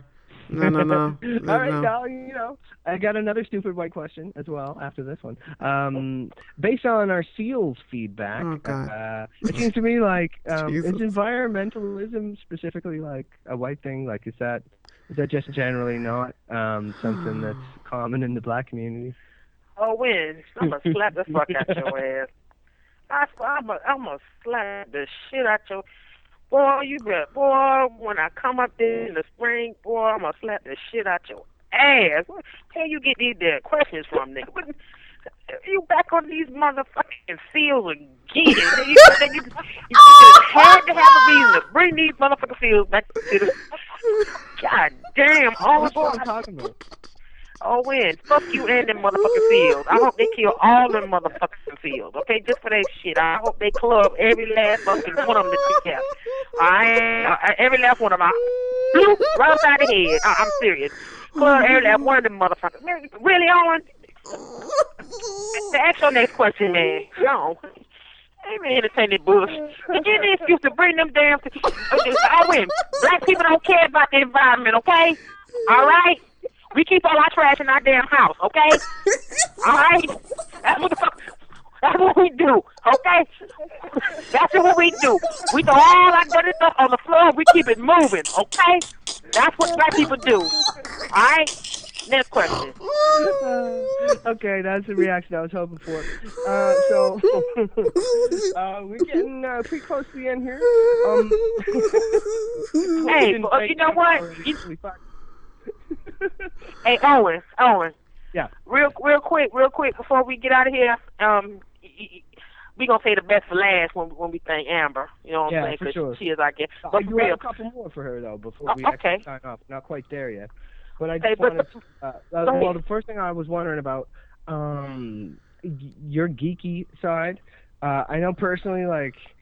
I identify with that a lot too, and I feel like had I not sort of been lucky enough to meet a good woman and stuff, like I may well have been a Klingon speaker in this life, and I just wonder if, like, you know, if there's any side of that you're sort of ashamed of, like if you say you're not a geek, you're geek-ish or you're geek-y, but like, is there any part of you that's like maybe the Doctor Who stuff? I don't know. That's like a little overboard. Like, you have to check yourself and be like, no, I'm not dressing up in a costume and going to a convention.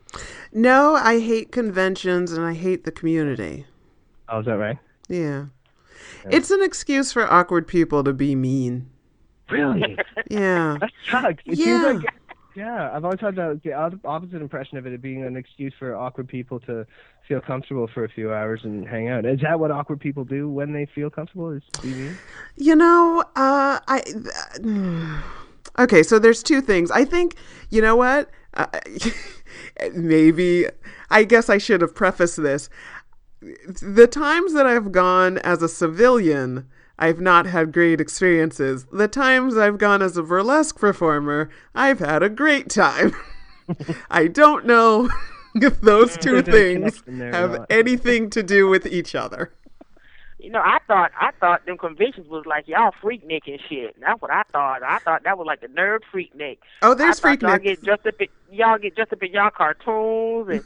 Boy, y'all just get the bullshit. Y'all get the fucking and sucking and all of that good shit. I thought that was y'all, man. Shit. No, well, there is a crossover of the kink community and the sci-fi community in some ways, but I wouldn't say that the conventions are like a double as a fetish fair.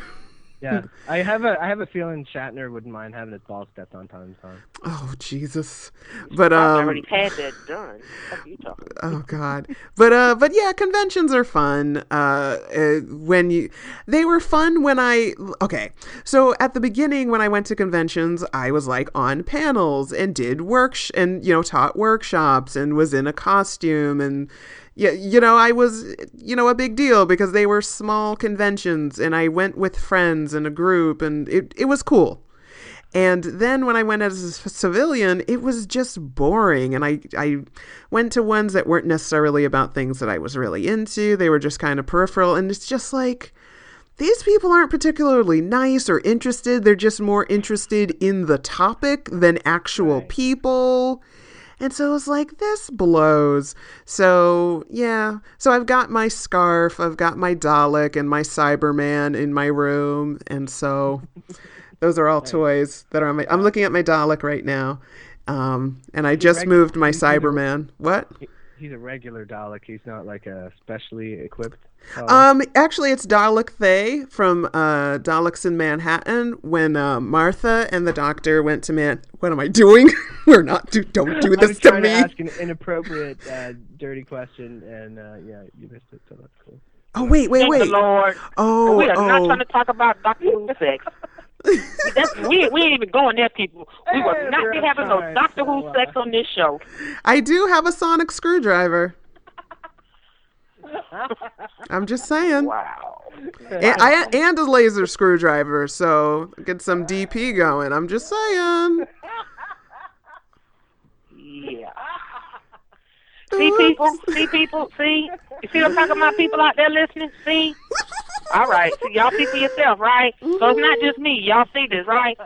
Okay. Oops, there goes my skirt up over my head. Oh, my. So, like, I just wanted to mention... Oh, shit.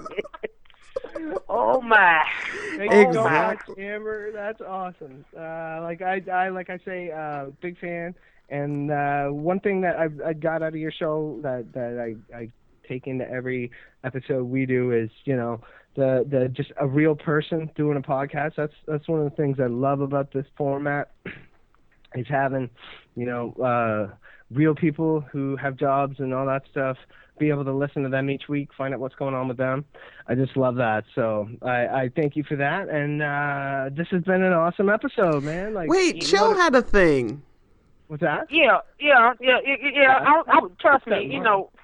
Fuck Owen, you know, first of all, fuck Owen, because, you know, nigga, I just told you I want to say the best for last, you know, and thank Amber. First, and then you can do yours last. What's wrong with that? See, because you don't listen, goddammit. That's why, because your motherfucking ass don't listen, goddammit, now. Did you take your medicine today? Yep. Yeah? All right. Nah, but real talk, though. I just want to give a shout out to a few new friends that I required on Facebook. In your face, niggas. Yes. Mia Ford. You know what I'm saying? Hey, Little Rock, Arkansas. Hey, look it up. Look it up, man. Hey, that's some powerful shit right there. Little Rock, Arkansas. Okay. Yeah, we got Desmond Hill. You know what I'm saying? Even though she's not new, you know what I'm saying? Deanna, God, I hope I pronounced your name right. Oh, my God, I really hope I pronounced your name right. Deanna, I want to give you a shout-out, tell you thanks for the love and thanks for the support. Everybody else out there, you know what I'm saying, who puts up with us and listens to us, man, we really appreciate it. Hey, and can y'all please send on some feedback? Because this nigga having nervous breakdowns and shit, you know what I'm saying? This nigga having nervous, oh, my God, we didn't get no feedback. Nigga, shut the fuck up. Nigga, just chill the fuck out. They will send it when they send it. It's true. It's true. You know what I'm saying? And I tell them all the time, what we doing it for? We doing it for the love, or we doing it for, you know what I'm saying? Come on, man. Hey, but on the real, send this nigga some feedback, please, please. Because if I got to hear one more motherfucking word upstanding, it's just going to be the chill show. It's just going to be the chill. Y'all going to plug it every week. It's just going to be me on the mic. It ain't going to be no more damn on. Send him something he can smile about, please. You know what I'm saying?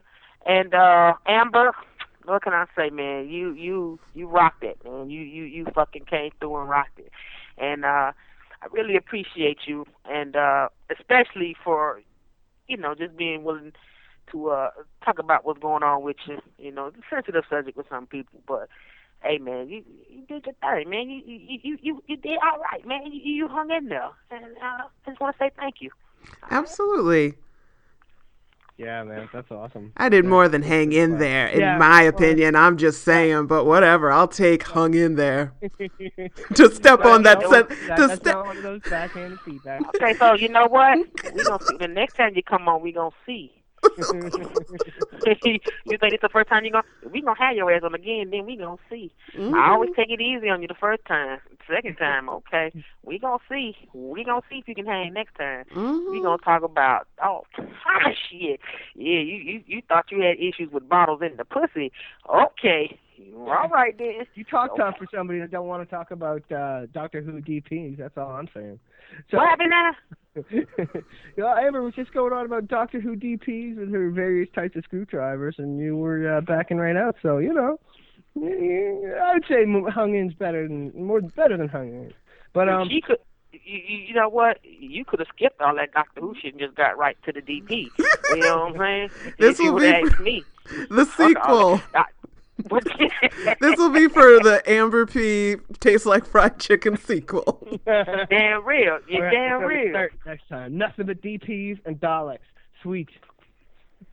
So the last thing I got is just for everybody out there, I promise you guys a Backburner track every show. And tonight we're going to have Straight Out of the Vault. It's their first track from the Heatwave album. That's Backburner. They're awesome, available on iTunes. And yeah, thanks again, Amber. And we'll talk to you soon. Peace out. Peace out. Let us begin.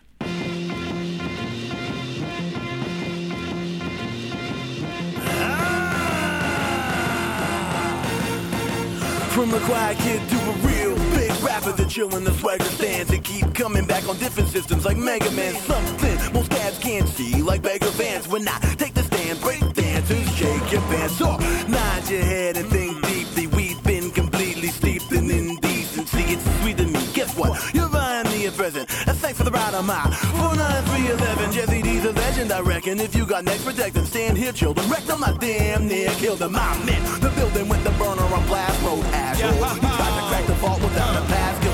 Time's up in the vault with rhymes locked. Ready to back up all the shit that I talk. I'll drop a dozen to get your body buzzing. It won't stop at nothing to keep the party jumping. Send your packing if you're lacking the skills. Here's a one-way ticket back to Slackersville. Fuck mass appeal. I'm peeling the mask off, revealing my true face is that of a mad dog. Got five on it, like Joltin' Joe's jersey. Ouija board to big up the ghost of old dirty. Yo, I'm so thirsty, you know I get mangled. Rabbit in a hat like Cujo and a Kangol. Bro, cause you're just a rookie. When it was time for rap school, you must have played hushy. Pressure waxed out, what you rockin' for? cats don't understand the real. Cause you're just a rookie. When it was time for rap school, you must have played hard. Pressure rock style, what you rockin' for? Cats don't understand the real. That was clever how we put words together like you never heard it better. We two birds of a feather. Beats by Dexter is like hockey to Gretzky. Yeah, I'm cocky, but test me, I'm ready to do this. You don't want to get me started. If you talking shit, I'ma disregard it. You went over time, and I don't know when around that I fucking don't shine you. I'm just being honest. Like I'm supposed to greet you, like I could eat you. It's just the MC and me, you, him and her. I make all of y'all believers when I spit this raw. From Shelburne to Rap City, who think I get this far? Still, I'm an underground artist, no shining star. Ain't got no double platinum plaques, kid, but my rhymes packed with so much passion. You know the album was a classic, so I'm supposed to greet you like I could eat you. The MC mentality. What up? Come back like I never left. Well, yo, they call me Ambition. Have we ever met? No. You know I rock wilder like red and meth. Wrecking set, shake the game up like etch a sketch. Threaten death, catch it wrecked, and I toss it back. Cause you don't really want it when I'm on the bossy track. You know I drop shit ugly like hell, boy. So I recommend you check sound like Elroy. Better man, veteran, love from the Netherlands. Back to the East Coast, rock with a deafer jam. Dex still and jaw killing the track. I give your girlfriend hugs and I'm feeling the back. Bro, cause you're just a rookie. When it was time for rap school, you must have played hushy. Pressure rock style, what you rockin' for? Cats don't understand the real. Bro, cause you're just a rookie. When it was time for rap school, you must have played hushy. Pressure rock style, what you rockin' for? Cats don't understand